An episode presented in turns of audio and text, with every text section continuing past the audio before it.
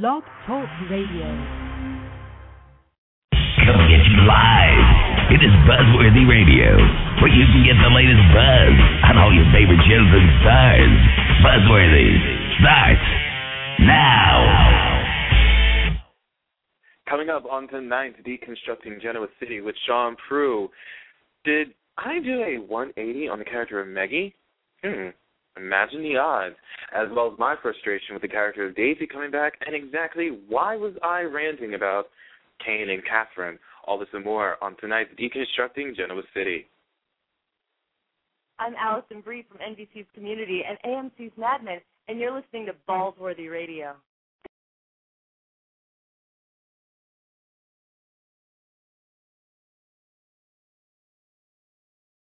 I never get tired of hearing that promo that she makes ever. It's probably one of the best ones I've ever heard. I love some Alison Brie. Check her out on NBC's Community every Thursday night, as well as AMC's Mad Men. And the story behind that promo, well, we're going to find out next week on our anniversary week. We will be playing some clips from that interview as well. Um, so that's the only teaser I'm going to be able to give you. But hey, everybody, how are you? Welcome to Buzzworthy Radio. It is Monday, October 25th, 2010. The time that you will be listening to this show will be at 10 p.m. Eastern. Of course, we're not recording it at 10 p.m. Eastern, but we are recording it. It's right now about 9:30 in the morning, and this is our first ever. Well, I can't really technically say it's our first ever uh, deconstructing Genoa City episode because we've actually already had one done before. Uh, previously, when Shaun Proulx was on the show, we actually had Shaun Proulx back on the show last week, and we had done a deconstructing Genoa City show technically then as well because the Young and Restless is pretty much one of those shows I love to talk about on Twitter all the time, you know, because it's it, it's always entertaining to put it out on Twitter about what you're watching on that damn show. It, it's it's very comical, responsive that I put out there, as well as what I'm probably watching, as well as uh, what everybody else is watching as well. Because it's it's it's weird because this is the one show where it's like if we didn't have anything to talk about with this show, what will we talk about on Twitter? And we probably wouldn't even be doing this show right now. I think that's I think that's a safe bet. But joining us for our weekly deconstructing Genoa City, who I have to thank by the way because he's the one that actually came up with this idea, Mr. Shaun Proulx. How are you? Hello. What is going on, my friend? How are you? Monday to you. I'm really good. I'm really good. How are you? It's it's it's Monday. I I don't know how else to feel except it's Monday. It's Monday morning. Things are better in our lives than there are than they are in Genoa City. I'm quite sure of that after this past week that we've had. Don't you think? I think my life is a lot better than what's going down in Genoa City ever. Not just last week, but pretty much my entire life.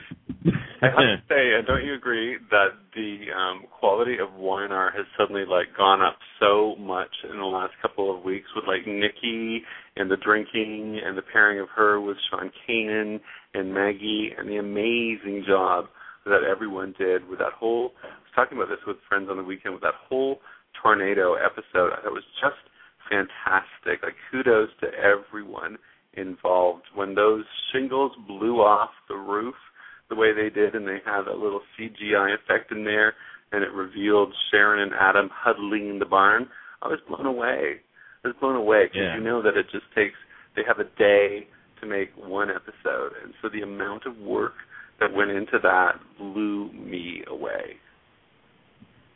I have to admit I was completely flabbergasted and stunned at how the tornado episode came out because I was skeptical by it because of what we were previously seeing before, like the Out of the Ashes event that they did, as well as the explosion at the Genoa City Athletic Club, I really thought there was going to be a lot to be desired. But this actually was really good, and I was really surprised by that. And I, it, I, I ended, I ended up eating my words a little bit with it. You know, I was, I was actually impressed with what was was seen in those episodes between everybody, not and not just with Sharon and Anna, but also with. Um, Tucker and Diane scenes, as well as the scenes between Cane, Blake, and and Lily, who I know that you know she's still a whiner, but um, she's still a whiner, but right it was now, still good scenes. It was still good scenes.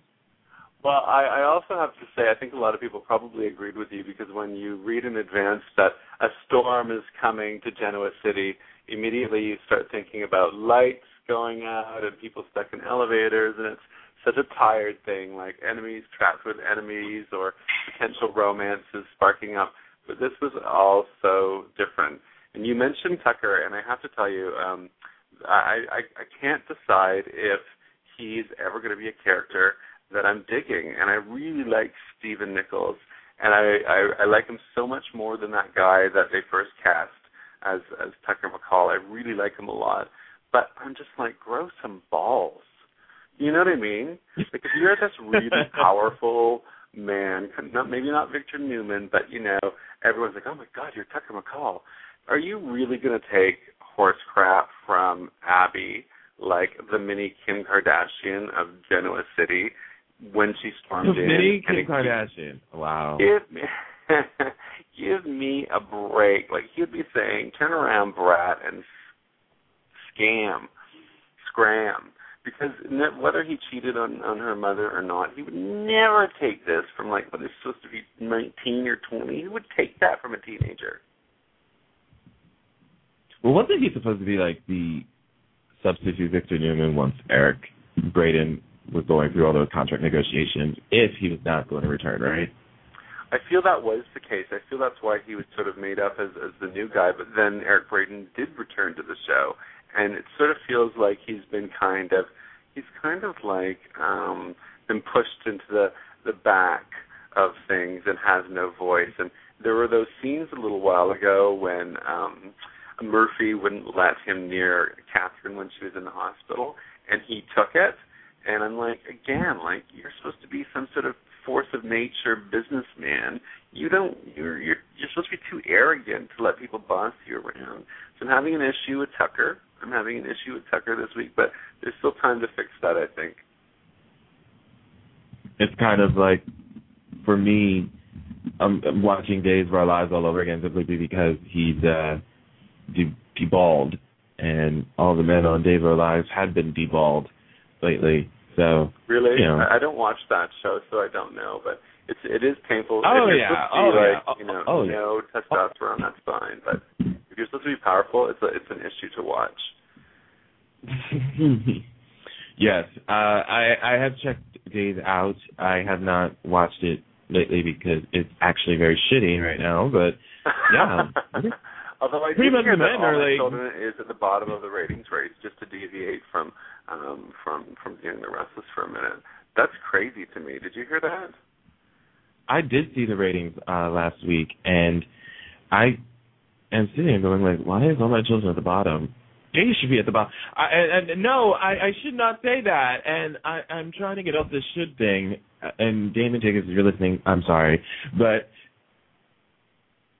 all my children should not be at the bottom. And I, I don't think it needs to be at the bottom. And it's never actually gotten be, better. Not, not in this day and age when everyone's getting canceled. You want to stay as far from the bottom as you possibly can. Hello.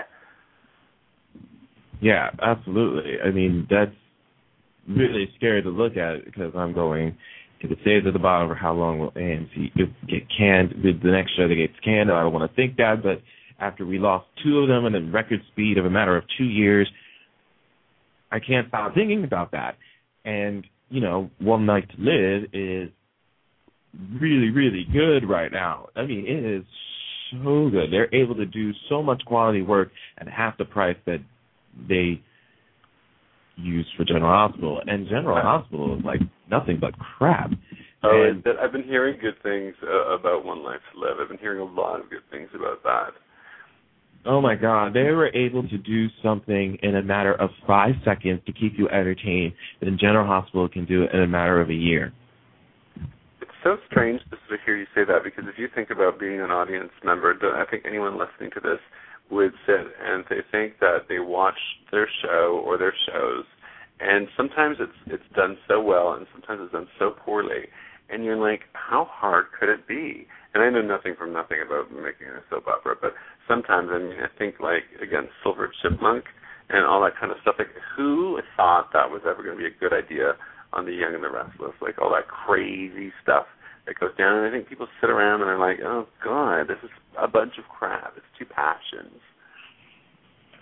Oh my God, I seriously am starting to get highly stoned again just by hearing Silver Chipmunk all over again. I mean, seriously, I mean, Because I don't had to be stoned understand how they were.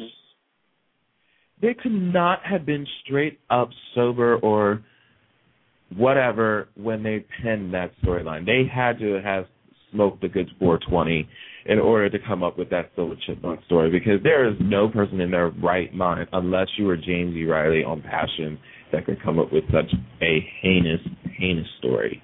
Yeah, it's not I- what I don't- want on I'm- soap opera. I never, I don't think I've ever used the the flip the switch button on my remote control so much in a matter of an hour because I could not watch it. I could not watch it at all. And I'm going to tell you right now, and everybody knows already how I feel about this situation because if you were following me on Twitter when I first got it, I pretty much ranted about this since day one, and you haven't followed me since then. So I'm going to tell you. When I heard that that screeching hyena is coming back to the show next month, I went on a bitch fit. Who's Screeching Hyena? Daisy, Oh yeah, I saw your tweet about that.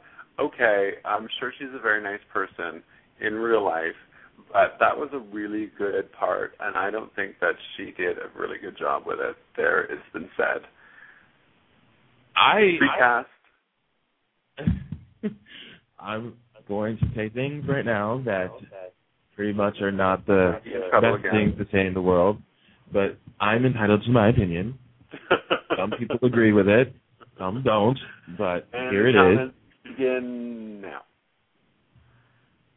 I hated her with my full blown life.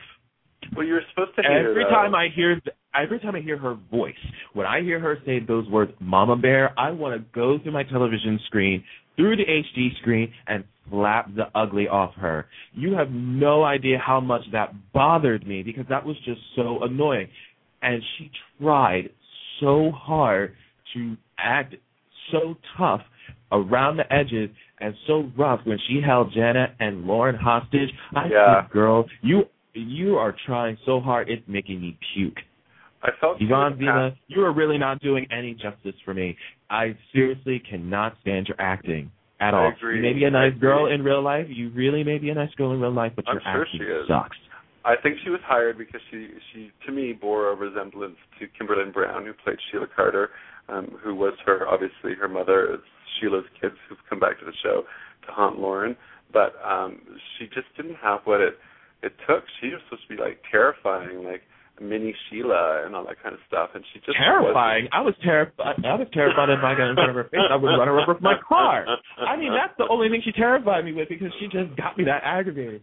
I'm sorry, but I mean, I'm. This is really more so not just the character, but the actress as well. I mean, you were god awful. You were god awful, girl. I mean, what was your problem? I know. I I know. don't understand why Maria Bell thought that this actress popped. I said she popped all right. I was gonna pop her upside her head. I, I mean, I could not get past it, uh, the fact of how they were able to make such an awful casting decision. This looks terrible. Now, if this Well, was a better actress, I might have been saying something different, but this girl Totally. was just god awful. And when you say Mama Bear, that's what I was talking about earlier when I'm like this kind of fantastical stuff that gets made up in a soap opera where you're like Mama Bear, like they're calling her Mama Bear, really? Like some sort of code thing that's Mama Bear. That was ridiculous. But I want to ask you something else because this is something where uh, when I talk to different people, they have a completely different like love hate relationship with this character who's on the show and kind of stealing the show, in my opinion. Now, what do you think of of, of Maggie? Do we have to go there? Do we well, have to go her- there? Oh, really? See, I'm Do loving. we have to go there? I'm, I'm loving. Okay, you go first. What do you think of Maggie? We have to go there. She has to go. I mean, it's time for her to to um, make her. A, she has to go far, far away. I mean, Star Wars, far, far away. I she's got to get off my screen right now. I, I, I, and everybody is telling me that she, you know, she's one of these villains now that people are starting to like because now she's starting to be seen as the fact that she's pro- she wants to be the next Mrs. Victor Newman. She wants to get in Victor's pants. I'm like, she just wants Victor's money. She doesn't want to get in his Yeah. pants. He's too she old for everybody on that show right now. I mean, seriously, why did Sharon, why did Sharon Newman, Abbott Newman, whatever her last name is now, wanted a piece of that old man? I mean, I don't get it. I mean, what is it with every woman in that town that wants a piece of the Newman clan? Not just the rating clan, but the old contract. dudes. All women must want me. Why is that? Why do they all want him all of a sudden? I I don't understand it. I mean, isn't there any other young piece of meat that the chicks want in Genoa City? Not? Tucker. I mean, if I ever was on that show as a character, I I'd hope somebody would want a piece of me, but I would be offended if they wanted a piece of the old man Newman. I I, don't get it. I I don't get it. Wouldn't this So are crotch you be bothered raggedy by by her motive? I You, are you bothered by her motives? Is that why you want her gone? Is it because of what Am uh, the fact that she wants Victor? Is that why you don't like her? Because some people just don't like. Sean Young has a peculiar acting style with this part, and some people I know just like aren't digging it. And I have to say, when she first came on the show, and um, she was kind of like kooky that way. I was like, what has happened to Sean Young? Is she? I, I, I thought for the first couple episodes that she was nervous or something like that, or just sort of feeling her way through. But it kept going, and and now though that she's full, full, full force into this storyline that she's got, I'm kind of digging, and I almost like think, are you just playing? Have you always intended to play it? Kind of a little, you know, one sandwich short of a picnic kind of person. I'm really loving Well, it. the thing I'm is too is that when before it was very one dimensional. She wasn't a very three dimensional character at the time, and now that we're starting to see why she's doing this kind of stuff with her character, what she's doing to Nikki, and getting involved with Dita, why she's doing this stuff to Nikki, her motives behind it. She's starting to become more, uh, more of a close to a three dimensional. I would say she's like two and a half dimensional right now. Uh, I- I- I would- I would say a two and a half dimensional character right now. I would probably put it up at a three once we officially realize what is the backstory between Maggie and Murphy. Because I would like to know what was the deal with this. And Well, remember they hopefully, had that whole and hopefully and hopefully they don't disappoint me with what was the what was the deal because if they I- do I would be very upset. Do you want to hear my um my suspicion? Remember that conversation that Catherine and Murphy had when Catherine was in the hospital about life support, and um Catherine was like, "Pull the plug," and Murphy was like, "I could never do that," and he seemed to sort of have a real problem, but it wasn't explained as to why he had that problem. Um, and so then we saw the photo of Maggie and Murphy and what appears to be um, maybe Murphy's son, and Maggie married him from what we've learned so far. And so I'm wondering if he was on life support and Maggie pulled the plug or something horrible. And so that's obviously why Murphy's now got a bug up his butt about it and why he hates Maggie so much. I think that's what's gone on. I think he I think Maggie killed Murphy's son. Really? Hmm, that's an That's fine. interesting thought. That's my thought. It is. I it's love an interesting thought. I like it. I love Murphy in the hospital, by the way, blinking in Morse code. Poor bugger. Poor bugger. Oh my goodness. I have to be honest. When Nikki was in Fenmore's with Maggie and Jill and Lauren, Mm, and Maggie poured the liquor in the tea, mm.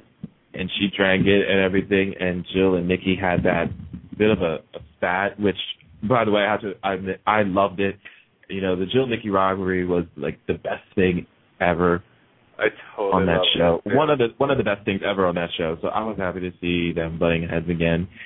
But I had to start chuckling because why is it that Jill was able to smell the liquor Oh and my Nikki God, it's couldn't? gonna be the same thing. I don't get it. can't. I was like, wait a minute, why is Jill able to sniff it out and and Nikki was not able to sniff it out? I mean, you were an alcoholic like 20 years ago on this show. You had a drinking problem 20 years ago on this show, and and and you couldn't smell the liquor when you first got it in your drinks, and Jill was able to pull it out way before you were able to. I mean, I I mean, someone tweeted at me saying that that was like utter denial. But My that that's a good one. My my friends and I have a saying for Young the Restless, and and sometimes you can do it and pull it off, and sometimes you can't. Chipmunk, Silver Chipmunk is one where you just couldn't. But most of the times I can watch it and go, it's a soap opera. We believe, we believe, we believe, we believe. So those little things to me, I can always sort of let go by because the scene itself was so amazing, and Nikki becoming a drunk is so amazing. And I think that Melody Thomas Scott with the front burner storyline, like I'm smelling an Emmy for her, and uh, I love the way um, with her they're playing it out. There's a lot of sympathy for her. It's a very sad thing that she's falling off the wagon, but on the other hand, it's also like really juicy because of all of the sort of dirty deeds going on, causing her to fall off the wagon. You know, Maggie conspiring with um with with, with Deacon, and at first we didn't know if Deacon was gonna you know sort of like be uh, spoil Maggie's plans or go along with them, and he's actually going along with them, and he's turning into like such a sleaze bag, and it's so fun to watch.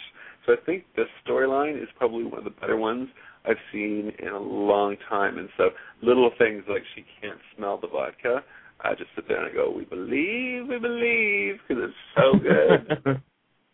the one thing I will say about Deacon is the reason why I'm liking his part in the story is because he's sort of like how he was when he was on the Bold and Beautiful when he first came on the scene, uh, when he was trying to be with Bridget Forrester to get back at Brooke and and and Eric, and you know see him playing this part now opposite with Maggie and trying to get you know Victor's money, some some cut, some cut.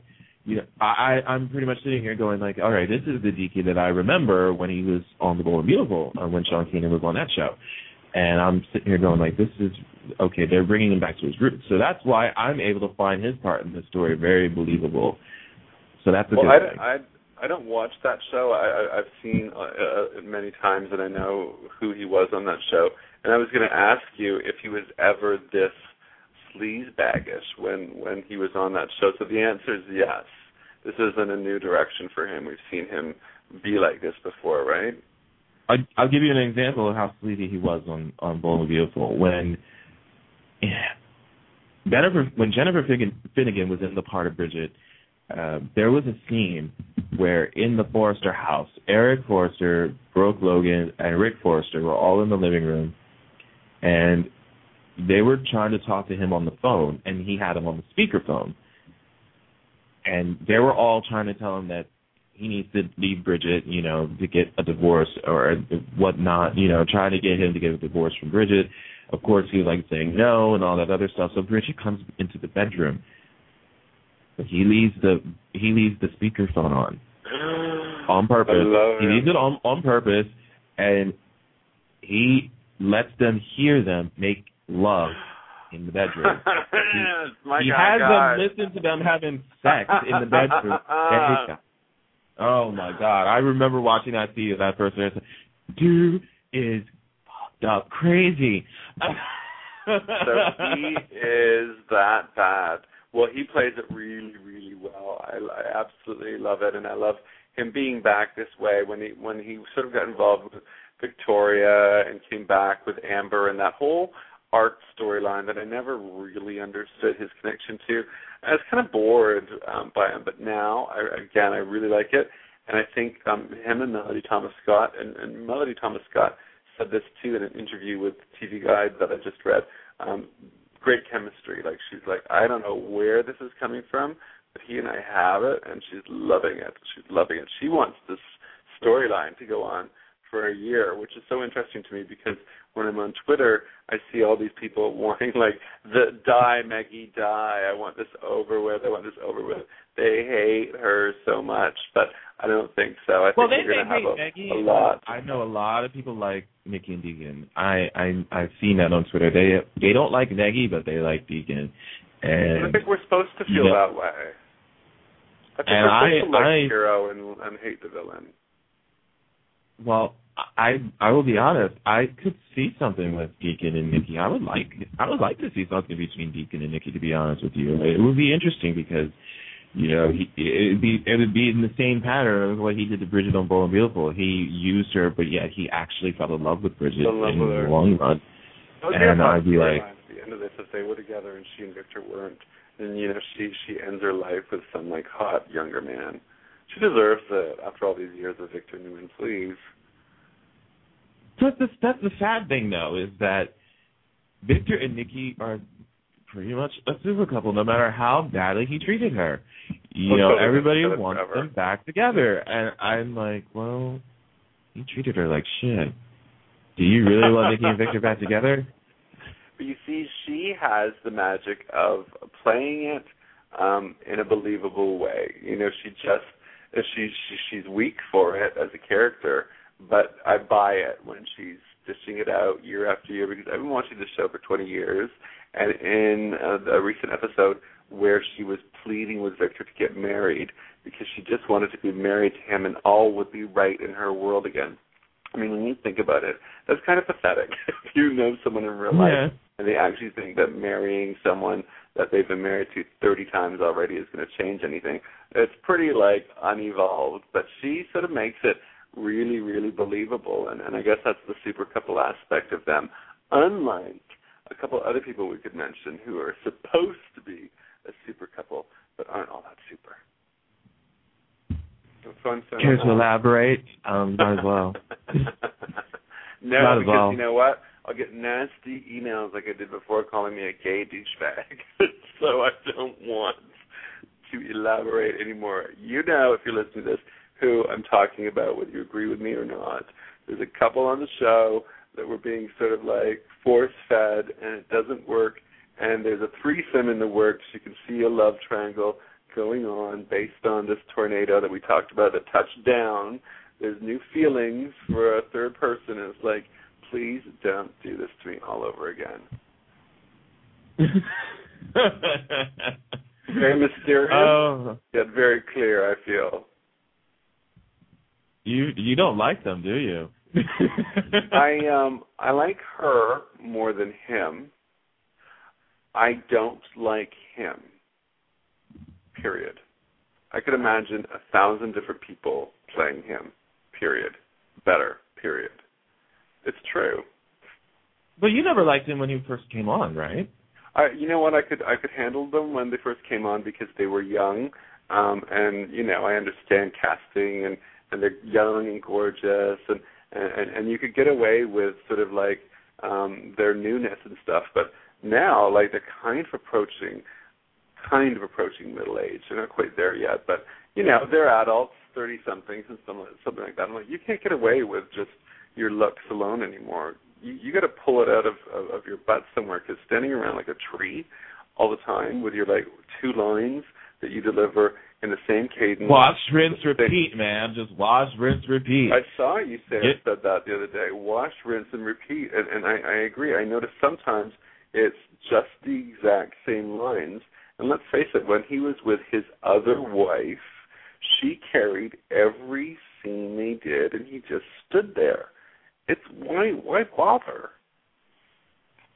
I got to tell you, I have a funny story about that. Um, when I actually interviewed the other wife on the show, Uh huh. and we were talking about that, and you know, because she was nominated for an Emmy Award uh, this year, she was talking about that and looking over the scenes to submit for her uh, for her Emmy, and her and Maria Bell were looking at tapes, and it was pretty much the same thing over and over again about breaking up with him, getting getting back together, breaking up with him and getting back together. You know that whole that whole thing, which was Yeah. like a redundant. And Maria Bell looked at it and went, "Oh my God, we did this all all these many times. Oh my God, we can't keep on doing this." Well, do they really forget that we're watching it every single day and it's the same crap, different day? Really? It's still the same crap, different day. It's like I need to check on her. You do that. I need to make sure she's okay. You do that. Yeah. I'm like, dude, just record it on a videotape or something.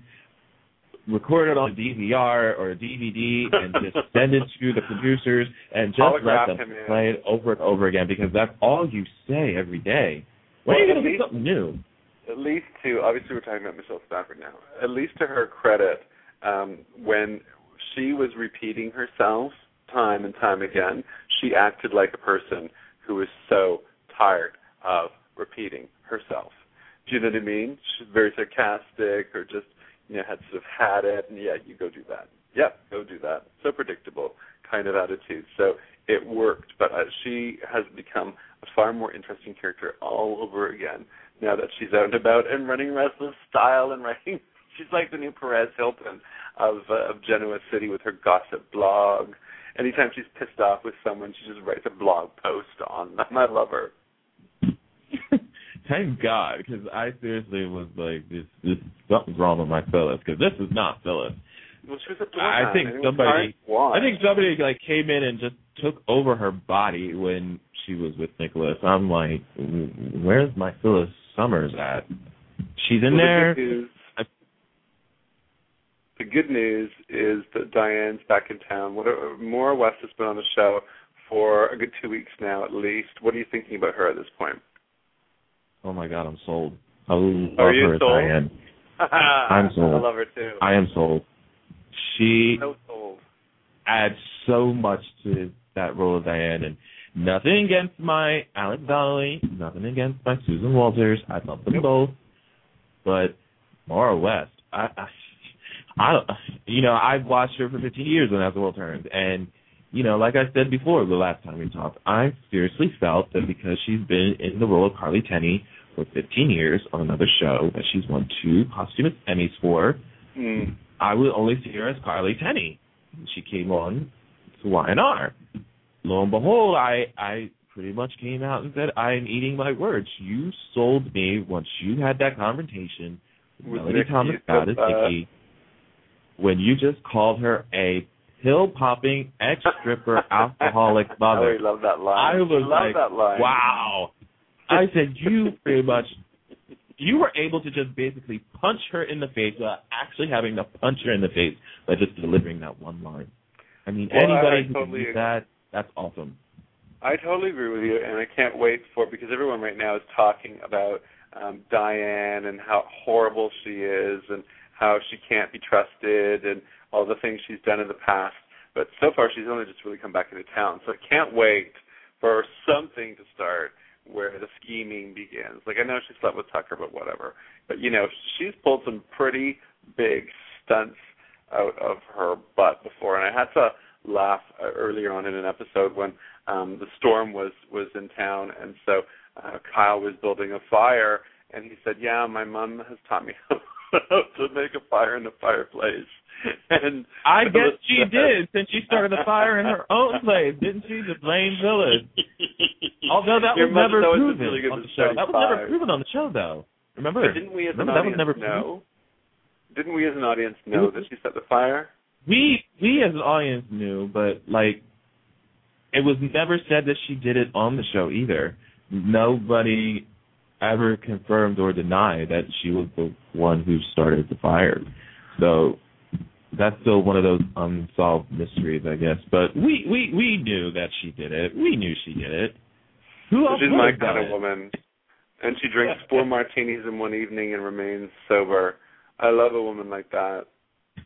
I said, Nikki, you got to take lessons because if she is not going to look tore from the floor up the way you do after one drink, there is something wrong. You know who I'm glad to see back on the show a bit more? Vance Abrams. Eric Roberts. oh, really? Yeah, yeah, yeah. I think he's a really good addition to the show. In fact, I think he has what we were talking about earlier that for me is missing with Tucker. Um, he has an aura of power and sort of self-centeredness, and is not really intimidated or taking a back seat whenever it's him against Eric Braeden. And I think that's kind of the qualities that I find missing with you know Big Shot Tucker. And I really like that he's back on the show. And you know what I read that was really interesting? Um, that you know how he did Celebrity Rehab. I don't think it's aired yet. Did you hear that he went to Celebrity Rehab? I did, yeah. For marijuana addiction, apparently, and and he said in a quote that I read that he was getting his he sort of like smoked it all his life. He was getting um his line changes sent to him late into the evenings when he was memorizing his YNR scripts, and he was finding it hard to remember his lines because he was so high. So he decided to do it right and uh, and quit pot. So he went to rehab. Oh my god. That's dedication to the craft. I think so. Uh, I mean, wow. That that's wow. You learn something new every day. I, I, where do you go That from that point? you? Actually, it does surprise me. I I never would have suspected that. You know, re- you realize now after you find out stuff like that, you want to just go up to the screen and look at their eyes and see how their eyes look. Well, if I if you hear like if you hear like some stars that do pot like all the time or they drink like all the time, you want to see if their eyes are bloodshot. Is that how we're going to tell? That's how some people can tell if their eyes look like raggedy. But aren't they overly made up and all that sort of stuff, like um Visine and those little blue drops? Like, isn't that just sort of like taken care of? I don't know if I'd be able to tell if he was high on pot during the show. Maybe if it was pills and his eyes were all droopy and, and, and, and he barely moved. But I don't think pot I could tell.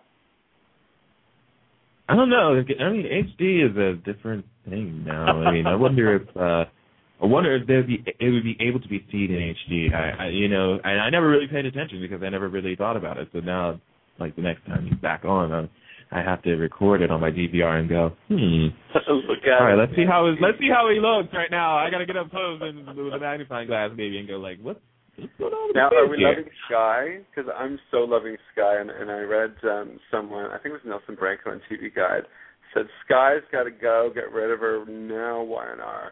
And I saw that and I gasped because I thought I so love Laura Stone and the way she sort of grabbed this part and made it all her own, and and the way she can do. Now I will admit I said that in the beginning. I said in the beginning, but uh, continuing process with the character, I I like her, and like I said her. before, I said she just. I said I like. I said she's a skank, but I don't mean that in a bad way. I mean, I don't mean that in a bad way at all. She's a skank, but I don't mean that in a bad way. I like Sky actually. You know, she just adds a little bit of flavor into it. I actually thought in the beginning she wasn't a good actress, but yeah, I, thought I don't know, man. I think- I think- too. I really thought in the beginning she wasn't a good actress, but I think something changed about her in the midst of the whole story, especially when um Adam was on trial. You know, something about Laura changed in in her acting uh, style, and you know, I love what she's doing now, and she has like this sultry kind of side to her, which I always find sexy in a chick, and I love that about her. So her scenes opposite Mike Muhney and, and Peter Bergman are really, really good. So I, I good. You know actually I- I actually like her. I actually I like her a lot. the You know, I elevator scene this week. Did you see I that? want her on contract. I, I have to admit, I want her on contract. Yeah, I do not on too. contract now. I totally did. Well, like- when, when she got trapped in the elevator with with Victor this week, uh, I sort of saw it as a sign that maybe the writers were having, you know, giving her a bit more confidence in terms of what they wanted to maybe do with the character. Because, you know, why bother having a scene with, you know, Victor Newman caught in an elevator and then she sort of reveals her vulnerability because she's claustrophobic and she starts praying and stuff. I'm like, you don't do that with a short term character that you're just gonna write off. Like we don't get to know them that well. And we certainly don't get to know them that well with a key character on the show too. So I've got my fingers crossed so that that actually means something. Because I think she really balances um comedy really well. And the other thing I love that she does too is she calls Adam on his craft. Like when he came out of Yeah. the tornado and he was I was in the hospital uh, overnight and the barn fell on me and I saved face and she's like, Ugh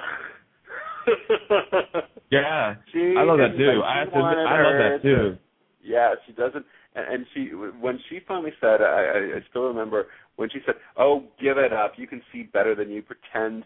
I was like, "Oh, thank God," because I find with Adam, sometimes he's like the convenient blind man. Sometimes he can't really make out what he sees, and then other times he's fine. He, he just acts like he has full vision, and that's always driven me nuts. So the fact that she called him on it finally after all that time of watching that back and forth, is he blind, is he not blind, kind of stuff going on. It's like, oh God, thank you. I love Sky. She speaks what we're thinking in our heads because I'm Totally. looking at the TV screen, especially that Friday the, when the tornado started, and he sees Sharon in Crimson Light and how the vision is looking like. It's like, oh, so he's partially blind today, but he can still see. They were blind, yeah. But I won't be blind in the barn later on when I have to throw myself on the baby. I'll have perfect vision. Yeah, I'm I like, how are you able? Uh, it's a soap. We have to believe. man. Remember, it's like that. It's like that thing you just said. We have to believe. That's all it is. We soap. We have to believe. believe. Believe, believe, believe. I, I will believe say, that I happens. think Sky is almost overshadowing Adam. When they have a scene together these days, I'm kind of more interested in her than I am with him. And I, I think it's because right now it feels like they're doing this sort of transition with Adam because they really painted him into a corner. He's kind of like the O.J. Of of Genoa City. We know he killed Richard Hightower. We know all the horrible, heinous crimes he committed against his own family. But they're trying to set up a love triangle between him and Sharon and Nick. So they've got to redeem him somehow. And so these kind of like, you know, where he's sort of feeling sorry for himself because his family doesn't love him and he's going to get them all back and stuff like that. I'm like, dude, do you not remember all the things you just did to everyone? No wonder they don't love you. Stop your sulking. So I, I, sort of am over him a little bit. So I think when Sky's on with him, I might I just go right to her. I'm more interested in what she's doing. I love that she's sleeping with Jack. I love that scene where she got caught in an elevator with with Victor. I love finding out more about her. Adam, not so much. I kind of thought that it's very weird that he's never admitted to any of his crimes at all on the show, even though we all know that he did all this stuff, and he still got off with it scot free. Yet we when Sharon still was want the ride home in her car. Sharon was still to ride home in the car, and fans want Sharon and Adam together. I, I don't. I'm like, why is this? Why does everybody want this all all of a sudden? And it's so wrong. I don't understand it sometimes. I'm giving up trying to understand it. I've given up trying to understand why we want Sharon and Adam together. So let's move on. let's move on to the the couple of the the couple of the hour that everybody knows that we're not a huge fan of Eh, because Who? we're not a huge a huge fan of this couple. Yet we like one part of the couple. We like Kane, but we don't like Lane. Oh, okay, No. yeah, yeah, yeah, totally. Because there's a couple that fit that description. Um, yeah, I just we, we talked about this. I'd love to see him with someone else, and um, I do think though that his storyline right now is making Daniel Goddard the best I've ever seen him. And in that tornado, when we found out that he, you know, used to be a criminal in Australia and uh, is therefore lying to his family and keeping all these sort of secrets that they wouldn't approve of. So we're like, "Ooh, you're not so great after all." But then two scenes later, he's total Superman, and he's pulling JT out of the um, the, the car and sort of saving his life. I love all that sort of intersection between hero and villain because I think that's when you've really got a good character, and it's fun to watch that happening now. Because as I said to Daniel Goddard when he was in Toronto, you were pussy whipped during that cancer storyline. I said I was looking at those and they pulled JT out of the car like profusely, and he was having the the fights with with Blake, played by Paul Leyden, who he absolutely has really good rapport with. I know they worked together before in an episode of Beastmaster, and I said, "Man, you you're pretty much like acting like a beastmaster in these scenes." I was like, "Dar, what happened here?" Uh, it, you know, there were there were really there were really good scenes that he had with with Paul on, on the show, especially when they were down in the the the cellar um, during the tornado and everything. He really has really good chemistry with with him on the show, and watching his scenes with with Christel and like I said, I, I I'm not a huge Lane fan, but I had to admit they it was a good scene that he did Here with her. comments. Here, I, it's gonna come, but they already all know how I feel about it, and they can't change my opinion about it. And I said that the scene that he had with with Christel Monday was really good when he got back to the when he got back to the house, and she was cleaning off his wound after he got hit with a wrench Mm-hmm. you know, I was just watching him, and he had this technique. He had this style of what he was doing in the scene that really made me look and go, "Whoa, wait a minute." You know, he really looks like he is really hurt by the fact that he's lying to his wife about what is going on about the cattle rustling thing, and and he's like playing it off where it looks like he's really wanting to break down and cry right in her Yeah. arms. Yeah, I, I yeah, I think you know how you can can give some people like a ton of stuff to do in any kind of life situation, and they grab it all and they do an amazing job with it. I think he's one of those people, and they've given him a ton of stuff to do, and he's just gonna milk it. He's just milking it, and it's good to see. I do hope that it, it sort of falls apart for those two characters. oh, here go the comments. And I do hope he moves on with with someone else. I don't know who, Sky maybe. I um, I see now. I'm now starting to think are about the something here, comments. 'cause, Oh, I just started thinking about Kane and Skies, and you said, and then I lost my train of thought because I was about to say something. I was like, oh wait, Kane and Kane Sky. I never put those together. Like, wait a minute, this could work. Uh, but yes, I will be receiving Twitter comments after this is aired, probably. But you know, like I said, they know how I feel about it. I'm I never shy away about how I feel about Lane. I never have. I never will. You know, I'm nothing against Christel, but again, I I'm just like your well, you your relationship is my- boring. Your relationship is boring, and I have comments that I see on Twitter that's not directed at me, but I've seen in general um, in the YNR feed, where they said that they just they want Kane and Lily to be happy. and They they're not liking what Kane is doing right now. I'm like, are you serious?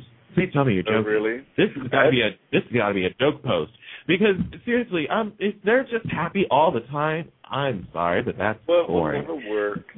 I think when she had cancer and he stood by her 100%, I think for a lot of viewers that's just so appealing because who doesn't want a partner who will stand by you 100%? So I think a lot of people fell in love with the concept of them being those two yeah. types of people where they were, you know, had each other's back no matter what. So I think from that there's this kind of residual um fingers crossed that they they work out. But I I I don't see it, and I think part of the problem for me too is the Winters family in general right now as a once upon a time key family on that show is such a mess. So Lily doesn't even feel like she's necessarily to me um an integral part of the show. Does that make sense? Yeah, it it seems that the only way that the Winters family will be seen is whenever Kane and Lily are around, kind of a thing to me. Yeah, You there's know, no there's no with- backbone after that, and and I There's no saw Neil substance the to the family anymore. There's Say no that again? substance to the family anymore. There's no, No. there's no substance to the family anymore. No, I mean, it's you- you- they had, like you said, once upon a time, they actually had their own storylines that they were driving. I mean, they were driving on their own. oh, and completely. why is it that it, it why is it like it's taking like an outside source in order for them to be seen and whatnot? I'm like they were able to drive stories from their own family within. Like why do we have to have outside help now in order for them to be seen? And they're not even driving a story. Hell, they don't even have a story. I see At more all. Bryton. Chris, I I see more Bryton and Kristoff in the in the bumpers for YNR than I do on the show. It was very funny of you to say that. Very, very funny because it's true. Well, and when Neil was on the other day, he had a scene with Ashley where he was disapproving of her relationship with Tucker. And I thought to myself, I think that's really all you do now. You come on and you disapprove of Tucker. Um, you disapprove of um, your son's career choice to follow music. You disapprove of this person. You disapprove of that person. All you do is you come in and you're kind of like curmudgeony. You disapprove of Malcolm. You disapprove of Sophia. It's boring. And whatever happened to Malcolm and Sophia? They haven't been on in weeks. In weeks. Hmm. And that Malcolm I want to- away. I want to like her. I really do, and I just can't get into her. You have to like Maybe that's just me, but I don't know. I, I'm I'm like trying. I'm really trying to like her, but it's just it's it's it's very difficult. It it is difficult to like her at this point. Are you thinking Uh, too I- much I don't of think Drusilla Winters and not buying maybe this kind of pseudo substitute for her? Because a lot of people think that you know this feisty new member of the Winters family is supposed. I kind of thought that, that that's what they were wanting to do with this character yeah. that they want to make her Drusilla the substitute. But even me, I, I don't even see that in her anymore. I mean, I thought that when she was coming in, but I never saw her as a Drusilla substitute, even when in the scenes that she's doing now. I'm like, mm, it's just, it's just. I think she's trying. I think they're having her try too hard. I don't blame the actress. I think it's the writing. It's the writing for her. It's not up to par to where I think it should be for her. Well, fighting with Neil is so. It's not. It's not. It's not for the Winters family at all. So it's not just her. It's the whole family. So you know, I can't really say that it's just her that I'm having a problem with. I'm having a problem with the whole Winters clan. Um, like I said, I I like Kane. I like the storyline that's happening right now. I'm very interested to find out why, how this storyline is involving Catherine, because if you remember at the end of the episode last week, he was like saying, "Forgive me, Catherine, for what I'm about to do," and I'm like, "What is Catherine Oh yeah, he did say that, didn't he? I don't know. Is he going to embezzle like five million dollars from the the company? That's what I think because he's you know an uppity up at the company now, right? So he might be able to access that kind of thing and embezzle. That's what I thought he was going to do. I love that tortured part of him. Like I really love this this stuff that they're giving him to do. Really, really complicated people. It was funny. I was talking to Jillian Bowe, who is, is my girl from Daytime Confidential. Uh, we were on Twitter, and she got caught up on YNR over the weekend, and I already saw the episodes. And there was a there was a post that she made where Kay had had told Kane about how Kane had worked himself up to, you know, be forgiven by everybody for what he did once his identity was revealed and all that. I was like, bitch, please. You've forgiven him in like less than two weeks. I said, what? That is the most farce thing I've ever heard. I said, Kane was Kane did not even work himself up to be forgiven by all of you freaks. He was forgiven in two weeks flat. I, I, I sat there and watched. I said it didn't even take them any time in order for them to forgive him. As soon as Lily was diagnosed with cancer, everybody fell into his good graces again, except for Billy Abbott. The only person who didn't like him still was Billy Abbott, and everybody else fell to his feet. I was like, this didn't even last a month, and they all, all, all of a sudden, like, love him all of a sudden. Jill is like claiming that, th- th- like, the son that she's never had. I'm like, what about Billy Abbott? You're flesh and blood. You didn't give birth to the offspring. So I'm like, true. wait a minute here. you know what I I'm love? like, I- how in the world did that line make it to air? Because that had been. I, I caught that as soon as she said it. I went straight to the Twitter. I said, um, "Excuse me, you know that line wrong." I, I said, Maria Bell, I don't know what pipe you were smoking from, but that seriously is not true. he didn't You know do what I love? anything to garner their trust again. The only thing he garnered was being by Lily's side during the cancer. That was it, and that's how you regain trust. Ah, shit, I I should I should have cancer. I said, shit. Let me get cancer right now and see what happens to, about about somebody that you all hated that I liked, and he he or she is by my side, and all of a sudden they're going to be forgiven this person. I'm like, shit. Throw me a phone. That was. I I Uh, oh my god that was the worst thing I had to hear. I I when I heard that on the screen I said oh for the love of hell. This, ladies and gentlemen, that you're listening to right now is a rant that you just heard. I love that we're so invested in a soap opera that we, as two grown men, sit here and dissect it. And not only that, but get as passionate as you just got about one small aspect of the show. It's like it's life or death. That these are the international uh, uh, news headlines du jour instead of just a soap opera. I think it's just hilarious, and it speaks to the power of the soap opera. People get worked up. It's like when I got called a gay douche on my blog because I uh, dared to say what I said about a couple of people on the show, and people get worked up. There's this emotional investment because they're in our homes every single day, and it's really freaky, and I love it. I got threats because I went against Kane and Lily. I got threats. I was like, I got threats. I got threats too that I, about um me going against Kane and Lily, and and uh, there was this one chick that actually threatened my life that because I spoke up. I spoke up against them. I you said, "Hold up now." your life. Oh well, I- Jane yeah. doesn't sound so bad after all. I was like, wait a minute here. What? What? I don't like a couple on a television show, and you're threatening my life. Wait a minute here. Um, what did they do? Did they send you a dead budgie? she probably has like a voodoo doll in her house, like right now, and just like sticking pins in me. And I'm like, I just came- doll.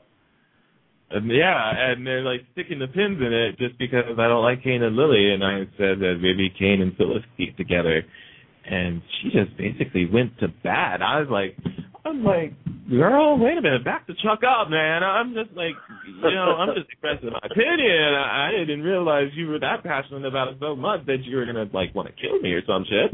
Uh, Maybe as we do this segment and as it evolves, that could be some of the merchandising um, that we could even offer for sale. We could do voodoo dolls of ourselves and Yes. buy them when they disagree and want us dead because we've said things that offend them deeply, and they just go buy a voodoo doll and go to work. Death threat There it gone. is.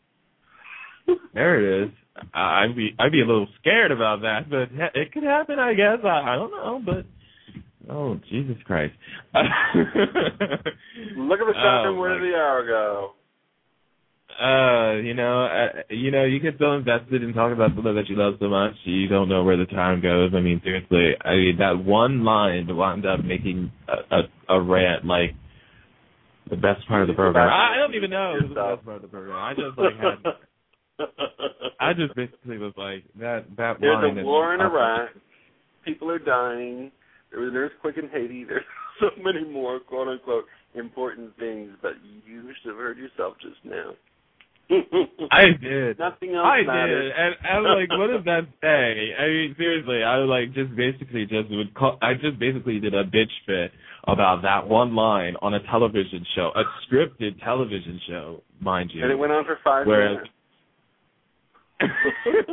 you kept time. It was a monologue. Oh my of god! Yeah. proportions. This is the power of the What if I did that at the beginning of the show? Like, what if I just broke out in a bitch rant at the beginning of the show, like five minutes?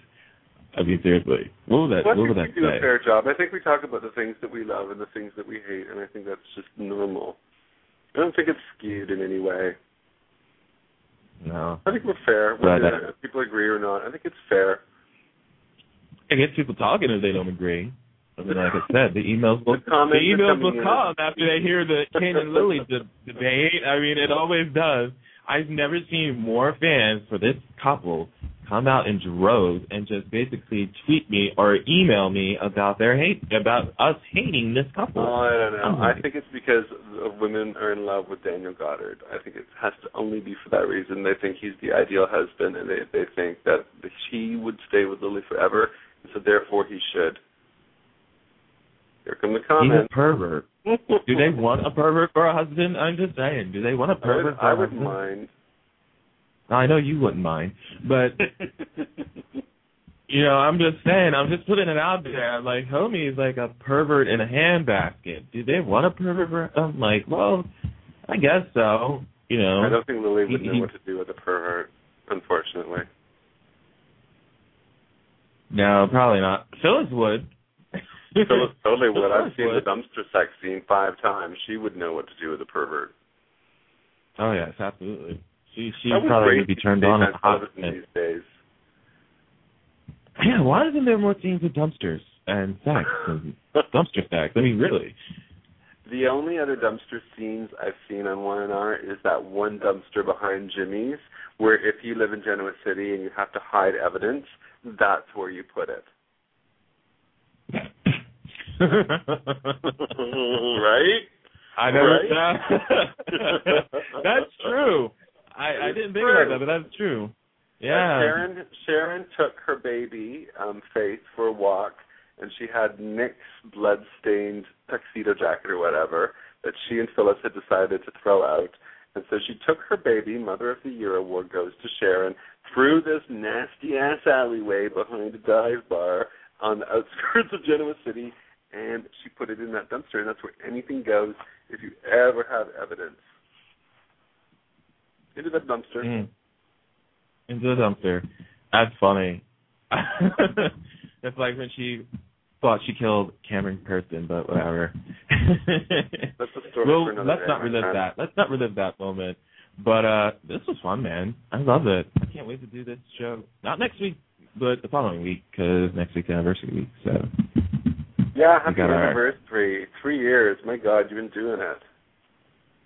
I know, man. Thank you very much. This is crazy. I can't believe Yeah, it. Yeah, happy anniversary. Well, and you know what? I people won't know this if they're listening, but I I, I asked you on um, Twitter um, why you did this, and, and you said it was just for the love of it, and uh, I think that's just terrific that you do that. That's the best kind of reason you can have to do something. And again, it speaks so highly of those soap operas and how passionate we are. So happy third anniversary next week, and I guess we'll talk to Thank you you. Monday. Yes, we will. Absolutely. Thank you so much, man. Appreciate All right, it. man. Have a great week. You too.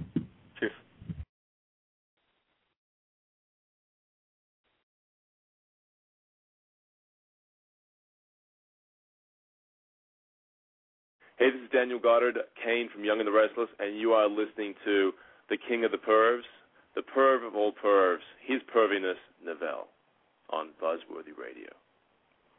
Can't get enough of Buzzworthy Radio. Log on now to www.buzzworthyradio.net to get the latest news on upcoming guests, past shows, and videos of all your favorite stars. Keep getting the latest buzz with Buzzworthy.